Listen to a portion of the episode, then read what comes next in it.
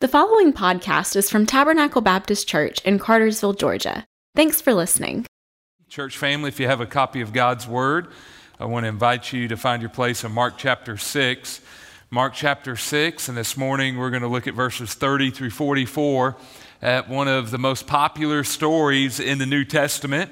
Here we read of the way in which Jesus miraculously fed 5,000 people with just a small fish dinner, right? And we know the Bible here speaks of the way in which Jesus fed 5,000 people with uh, two fish and five loaves of bread. In the Greek, in case you didn't know it, that's catfish and cornbread, all right? But we won't delve too much into that today. So, Mark here relates this story, and as he often does with his stories, his miracles, there are uh, two different uh, meanings within the miracle. Hebrews chapter 2 teaches us that when Jesus performed miracles, they were signs and wonders. Signs in that they were intended to uh, catch people's attention. Uh, people were supposed to look and say, Wow, that's miraculous. Awesome. This is only something that God could do. It was a sign indicating, or excuse me, a wonder indicating that something was being done by God. But it was secondly a sign. That is, Jesus' miracles were intended to serve as object lessons, if you will. There were lessons nested within the miracles.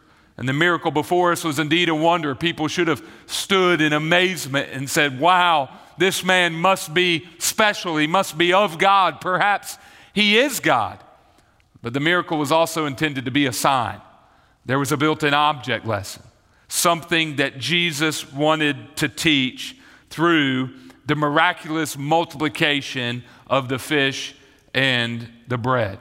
With that in mind, I want to speak this morning on the subject what Jesus can give you. What Jesus can give you. This, this miracle was intended again as a wonder, but it was also intended as a sign. It was meant to point to the fact that Jesus is God who can provide for man's needs. It was intended to show that Jesus can spiritually and physically bless people. In Jesus, you find all that you need for your soul. You find all that you need for your emotions. In Jesus, you find all that you need for life. In Jesus, you find the God who can meet your physical needs. In Jesus, you find a multitude of blessings. The story before us reminds us of the way in which Jesus gives us so much and blesses us in so many ways. I'm reminded of the psalmist who said in Psalm 103 2, My soul, bless the Lord and do not forget all his benefits. We get some stuff from Jesus. He blesses us. There are benefits in being a child of God. It is beneficial to repent of your sins and believe in Jesus and follow him all the days of your life. We get some stuff from Jesus. I remember when I purchased the car that I, I currently own, I've owned it for around eight years. And when I bought my car, I was looking for something economical and something small, something good on gas. Also wanted to get a, a five speed a manual transmission. My first car was a five speed, and I just like driving a five speed for some reason. And, and to do that, I had to buy the stripped down base model. My car actually has roll down windows. So one day I was driving around town with the boys, and they said, We like your car better than mommy's. And I said, Well, why is that? They said, In this car, it's neat. It's a new one where you can roll down the windows. I thought, That's, that's, that's not the new one, boys. But, anyways. So I remember when I bought the car, it really is the stripped down model, and I found it online at this dealership new in, in Lithia Springs at the Nissan dealership there. So I drove over to Lithia Springs. I was ready to buy the car, and they have this thing they do at that dealership when somebody gets a new car they, they wash the car and then they drive it out to the front of the lot and they have this big circle with the Nissan logo and they park it there. They get over to the PA and they make an announcement and say, Congratulations to whoever the new car owner is. He or she has a new, and they say the model. And then they list off all the features in the car. So on this day, the, the man who sold me the car, he said, Congratulations, uh, Patrick Latham. He's just bought a new Nissan Versa, and it comes loaded with an AM FM radio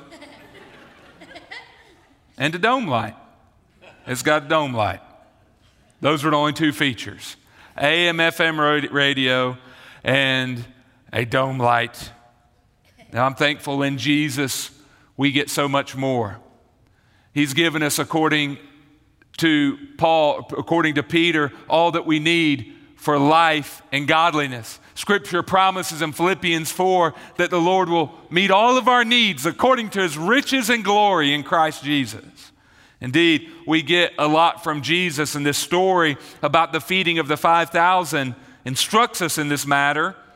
And it, it speaks of five blessings we receive from Jesus. Follow along in your listening outline if you have it there in your bulletin. Five blessings we receive from Jesus. Number one, according to the story here, this miracle, we as Christians receive spiritual rest. Spiritual rest. Look at verse number 30. The apostles gathered around Jesus and reported to him all they had done and taught. And he said to them, Come away by yourselves to a remote place and rest for a while. For many people were coming and going, and they did not even have time to eat. Notice that Jesus and his disciples were very busy. They were working very hard in Great Commission work. If you were to look back to Mark chapter 1, you would see that Jesus first called his disciples unto himself and he said, Follow me. He taught them what it meant to live the basic Christian life. But if you read later in Mark's gospel, prior to our text here, you'll learn that Jesus also instructed them, gave them detailed instructions on how to make disciples, on how to share the gospel, and how to train other believers to follow Christ. And the disciples had gone out and witnessed in villages. They had trained people into faith. And now they return to Jesus and they give a report.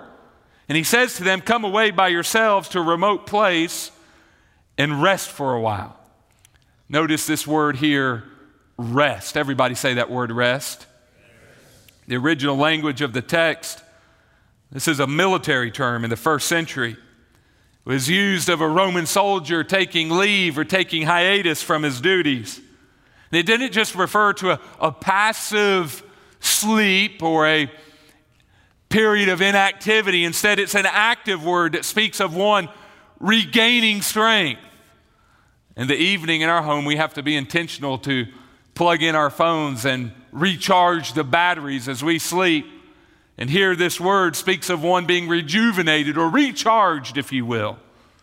We're reminded here from the Word of God that believers who are walking with Jesus, believers who are busy in Great Commission work, church members who are making disciples during the week need time regularly, periodically to rest and to refresh, to recharge, and to be rejuvenated.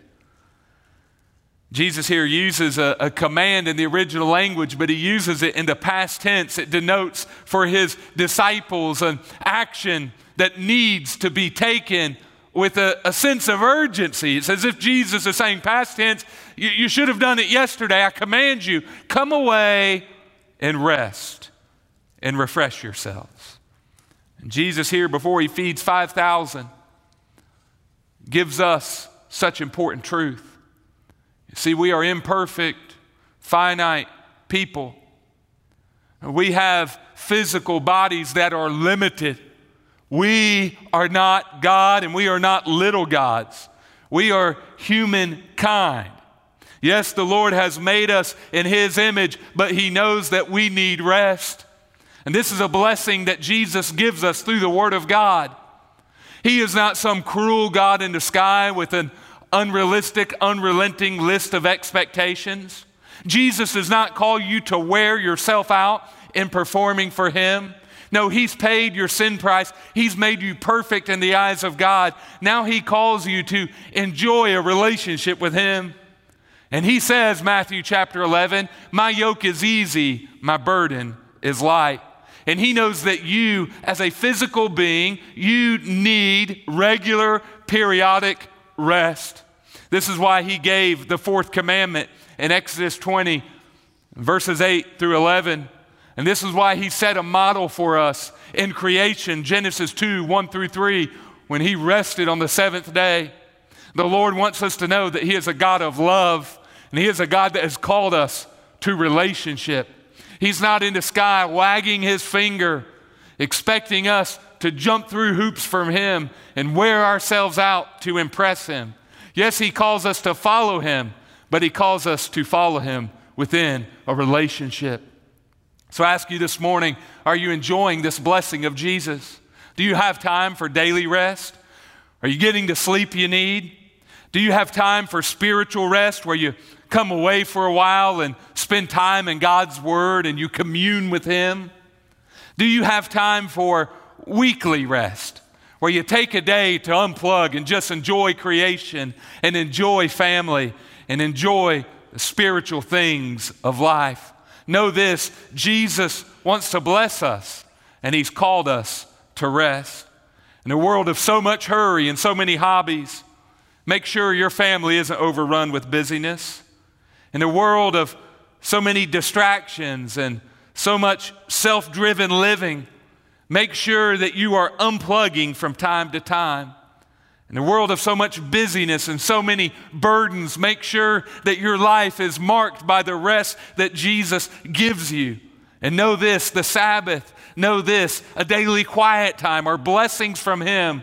And if you're not availing yourself of these things, you'll so soon become worn out and cynical. Just last night, or this morning when I woke up, I came uh, downstairs for breakfast early, and Laura said, Wow, you're in a better mood. You're a little bit chippy last night before you went to sleep. You needed some rest. Now we know how that can happen physically, it can happen spiritually as well. Make sure, believer, along with reading the Bible, praying, coming to worship, that you obey God's command in this area and enjoy the blessings of Jesus' sweet spiritual rest. Number two, we see from this text that Jesus gives us what I would call spiritual compassion. Verse number 32, the Bible continues the story. It says, So they went away in the boat by themselves to a remote place. But many saw them leaving and recognized them, and they ran on foot from all the towns and arrived ahead of them. When he went ashore, he saw a large crowd and had compassion on them. Now, the, the scene is like this Jesus is teaching on uh, the western shore of the Sea of Galilee, and, and he has a time to debrief with his disciples. They've been ministering, working hard, serving many hours, doing the work of discipleship. And Jesus says, Come away for a while, let's rest. They get in a boat and they try to cut the corner of the northwestern shore of the corner of the Sea of Galilee. They look for an alcove or a place where they can rest, and they, they find a, a section of seashore where there's a, a wide open green pasture. It looks like a good place to rest. But the crowd's been watching Jesus out on the boat. They see, they mark where the direction he's traveling. And they run along the seashore chasing Jesus, many believe, for around five kilometers. And when Jesus and his disciples approach the seashore, as Jesus gets out of the boat and his feet dip into the water and he walks up the sand, he sees lush green grass in front of him, and there are crowds of people rushing to see him. They want to see a miracle. They want to hear him teach. Some want to be touched and healed. But as they rush to Jesus on that bright, lush green grass, and as they wear their customary white robe, in Jesus' eyes, they literally look like sheep on the hillside. They figuratively look like sheep as well because they needed spiritual leadership. And the Bible here says that Jesus had compassion on them. Everybody say that word compassion. It's an interesting word in the original language of the New Testament. It's a word that was used of the bowels or the intestines. It's used in some writings to speak of the kidneys. And here it's used to speak of this inner emotion Jesus has for all of these people who don't have the spiritual leadership they need. Now, I can kind of relate to the word meaning there. Have you ever had an emotion as, as if you could feel it in your stomach, in your bowels, in your intestines?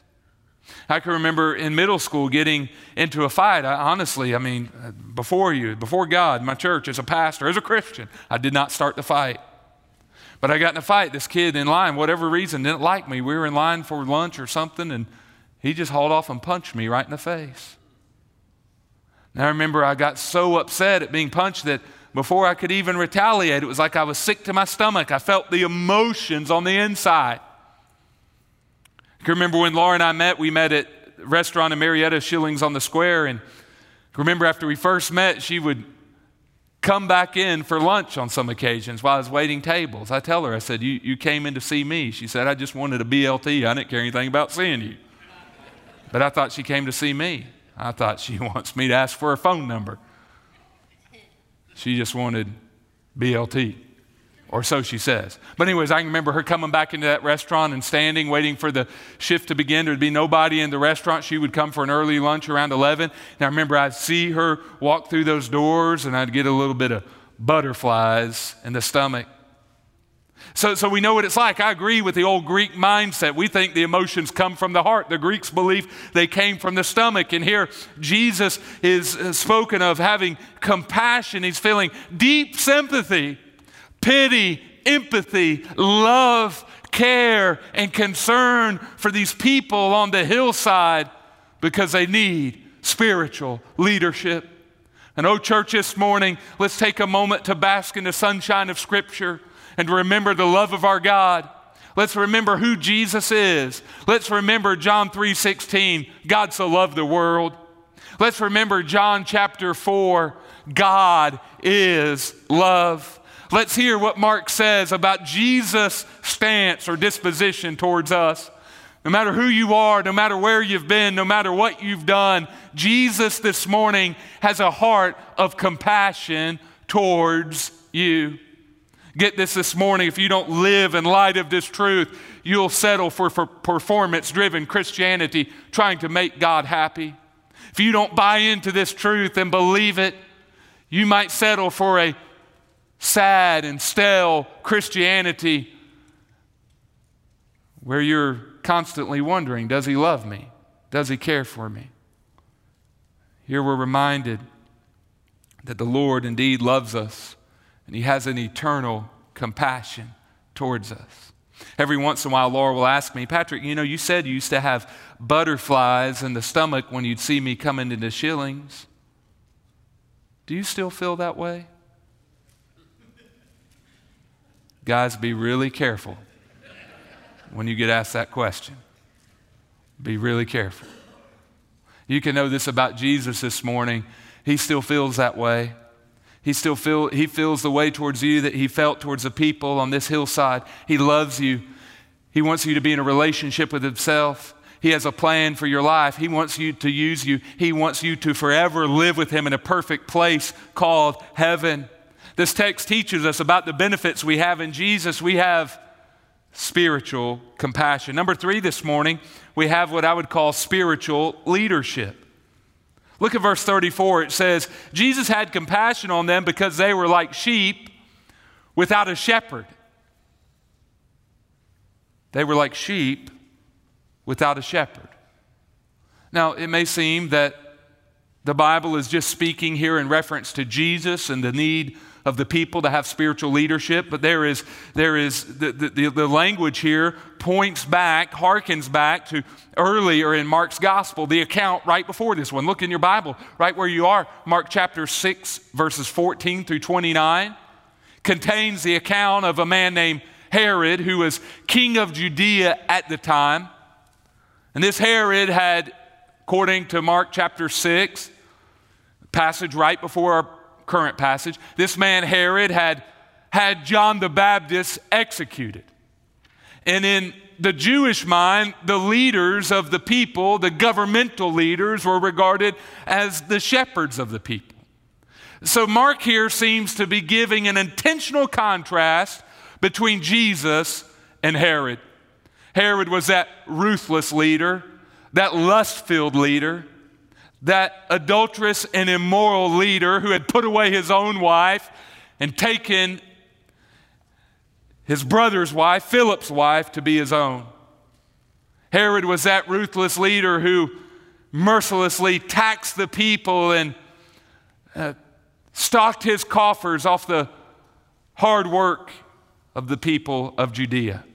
And he was a murderous tyrant, a people pleasing leader, a narcissistic leader.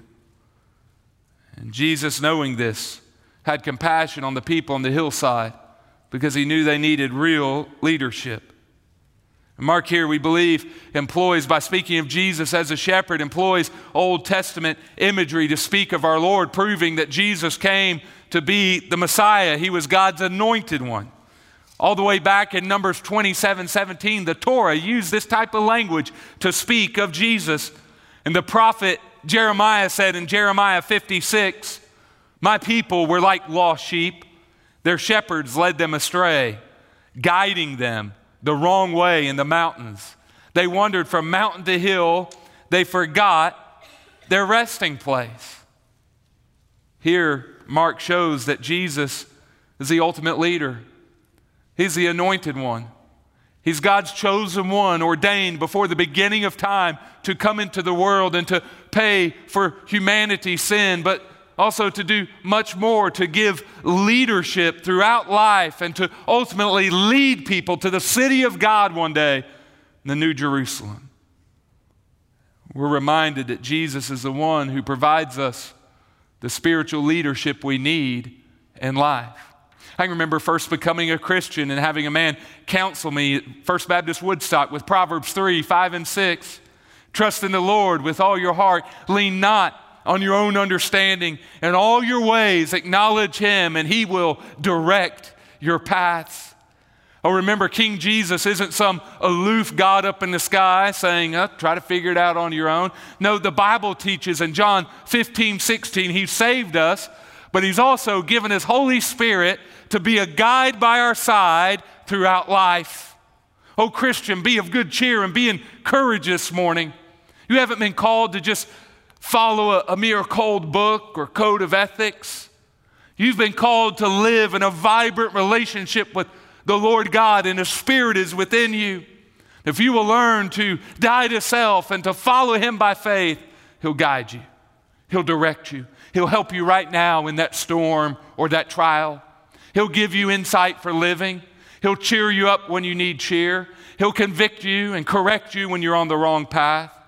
He'll be a guide by your side throughout the various seasons and struggles and setbacks of life.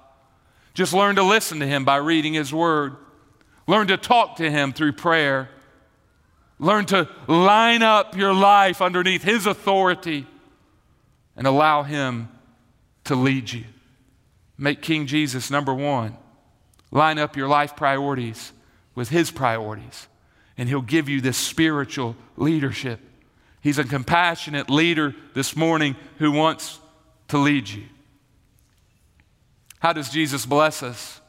What do we get from Jesus? Number four, this morning, we see this idea that he gives us what I would call spiritual provision.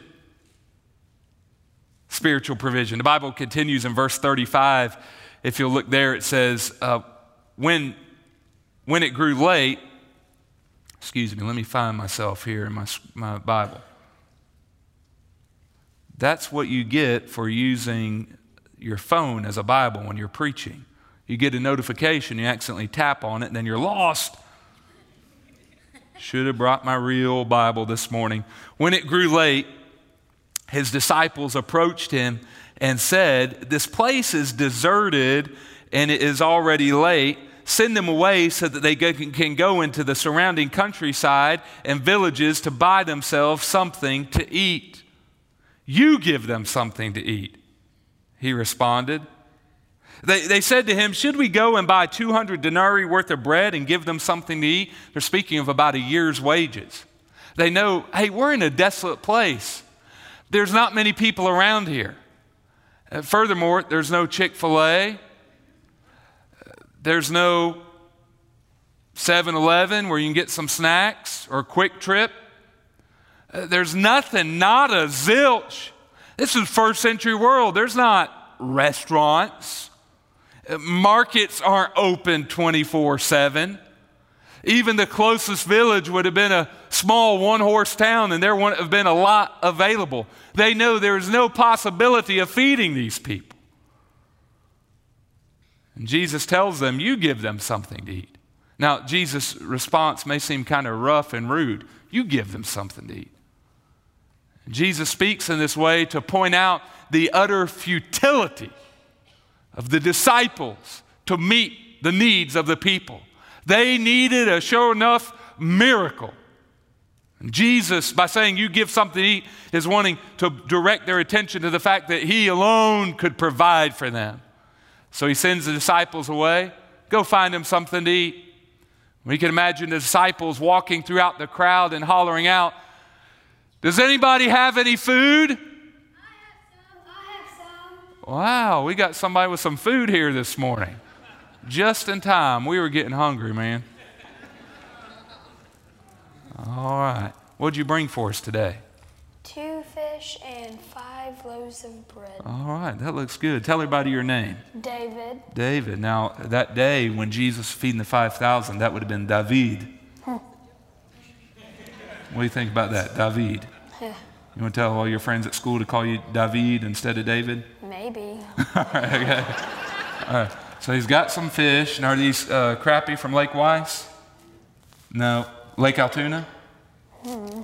okay, all right. We've got two fish. He's saying, I didn't sign up for all these questions. All right. Two fish and then five pieces of bread. Do you know what type of bread that is? I think it's like pita. Pita bread, that's right. I had uh, Miss Rebecca get some pita bread for this basket because we believe that would have been similar to what Jesus had. You know, flatbread has been popular throughout throughout the world, and so in Jesus' day, in that the region of Nazareth, this was most likely they believe been some sort of flatbread that was made with the dough, then flattened and grilled. And uh, they believe that the common uh, pita bread that was served in Jesus' day was around uh, 20 inches in diameter. So it's really like they're eating fish fajitas, I think. That's kind of pretty close to what they had. But Jesus had, had, had five uh, loaves or five pieces of pita bread to work with and two fish. Now, a lot of people try to find symbolism here. What did the two fish represent? What did the five pieces of bread represent? The ingredients of the bread, what did they represent? We believe really there's no real representation here. It's just a small, customary meal and the big point is here Jesus took a little and he did a lot with it. The point here is Jesus performed a miracle, something that no one else could do. Now, some, some people get hung up on this and they think, well, maybe it wasn't really a miracle. Maybe Jesus just broke off a little piece for everybody. There you go, there's a little piece for you and he was able to break off little pieces, and all 5,000 people got a little morsel on their tongue. Sure, it might have evaporated the moment it hit their tongue or disintegrated, but everybody got just a little piece. No, the text is real clear. This was a miracle. Jesus took two fish, five pieces of bread, and fed 5,000 people. Isn't that awesome, David? Mm-hmm. Amen. Y'all let David know how much you appreciate him doing that for us. Good job. And so Jesus feeds the people. He instructs them to, have all the people sit down in groups on the green grass, Mark's gospel tells us. And that was the position of the rabbi with his students. A rabbi would normally sit in the middle and have his students sit around him in concentric circles, and Jesus does that here with 5,000 men sitting around him. And all of this was a lesson, proof that Jesus was the prophet, was the prophet of whom the prophets had spoken. He was the Messiah of whom the prophets had spoken. Ezekiel 34 23 said this I will establish over them one shepherd, my servant David, and he will shepherd them he will tend them himself and will be their shepherd. And Jesus here proves that he is the good shepherd who has come to earth to meet man and woman's physical need. So know this from this miracle Jesus loves you and he has promised to give you everything you need. He said in Matthew 6:33, "Seek first the kingdom of God and all these things will be added unto you." you you do not have a God or a Savior who has left you to yourself.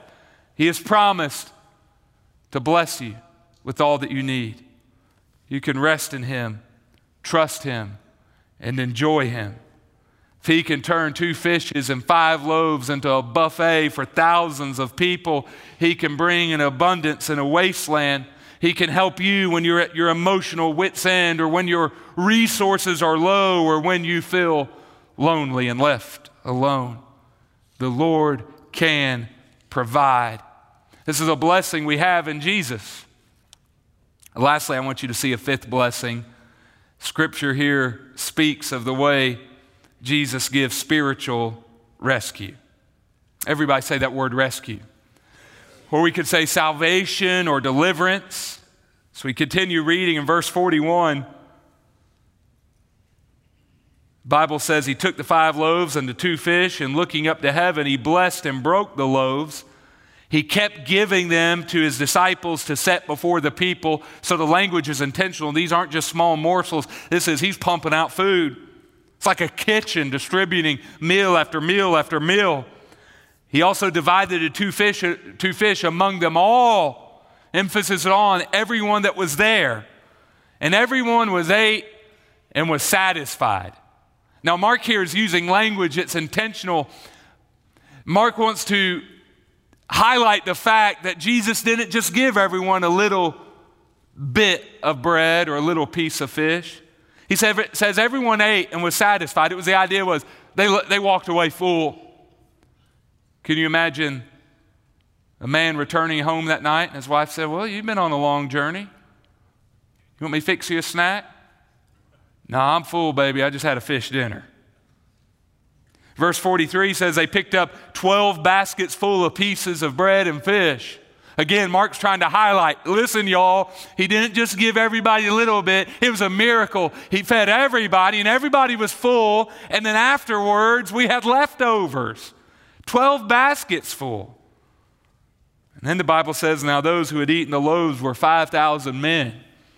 And those who first read this gospel knew that people in that day had the custom of counting crowds according to the men, so there was likely three to five other people for every man present. Likely there were 15 to 25,000 people who ate from the hands of Jesus that day. This was indeed a miracle. I want to draw your attention to something back in verse 41. Look at the language. It says, Jesus took the five loaves and the two fish, and looking up to heaven, he blessed and broke the loaves. Keen students of Scripture will realize the language here is very similar to language we find elsewhere in Scripture. It's very similar to language we find, in fact, in Mark chapter 14, verse 22. Same verbs and even nouns are used to speak in Mark 14 of the way that the Lord took bread and he took the cup that Passover meal, the first Lord's Supper, and he shared it with his disciples and blessed it. And Mark seems intentional here in the original language. He wants his readers to know that there is a parallel here. In being the good shepherd for the people on the hill that day, Jesus gave a preview of how one day he would be the good shepherd on another hill. Jesus here is drawing attention to his ultimate purpose in life. He came not just to break bread and fish for people, he came to have his body broken and his blood spilled for people as well. And we're reminded from this great miracle, don't overlook it. Don't get caught up in the fish and bread and forget this ultimate meaning. We're reminded that Jesus came as the good shepherd to deal with our biggest problem. You see, all of us are finite and fallen, imperfect and sinful humans. We have all sinned and fallen short of the glory of God, Romans 3:23. and we needed a good shepherd for our souls. We were separated and alienated from our Heavenly Father, and we were worthy of death and eternal separation from Him. But God loved us so much that He sent His Son Jesus as a good shepherd to live the life we could never live. God sent His Son Jesus as a good shepherd to perform miracles and to prove that He was God. And God sent His Son Jesus as a good shepherd to live a spotless, perfect life on behalf of imperfect people. God sent His Son Jesus as a good shepherd, 100% man, 100% God. God sent His Son Jesus, the good shepherd, to die on the cruel cross of Calvary on behalf of our sins. And Jesus, that good shepherd, carried the penalty of our sins away. He went down into hell and made a public proclamation, Peter tells us. And then three days later, he got up from the grave, defeating death. The Bible says, whoever believes in Jesus Christ, trust in him for salvation, will be saved, will be forgiven. Jesus is the good shepherd for our souls. He has purchased our eternal life, but he doesn't just give eternal life. He gives what we could call abundant life. Because He's a good shepherd, we have hope of life with Him in the hereafter, but we have hope of life with Him in the here and now as well. He has rescued us, He has delivered us. This is what Jesus has done, and this is the ultimate point of this miracle. Jesus Himself talked about this in John 6 35. He said, I am the bread of life. No one who comes to me will ever be hungry again, and no one who believes in me will ever be thirsty again. And Jesus gave us a powerful picture of that truth on the day that he fed the 5,000. For more information, visit us online at tabernaclebaptist.org. Thanks for listening.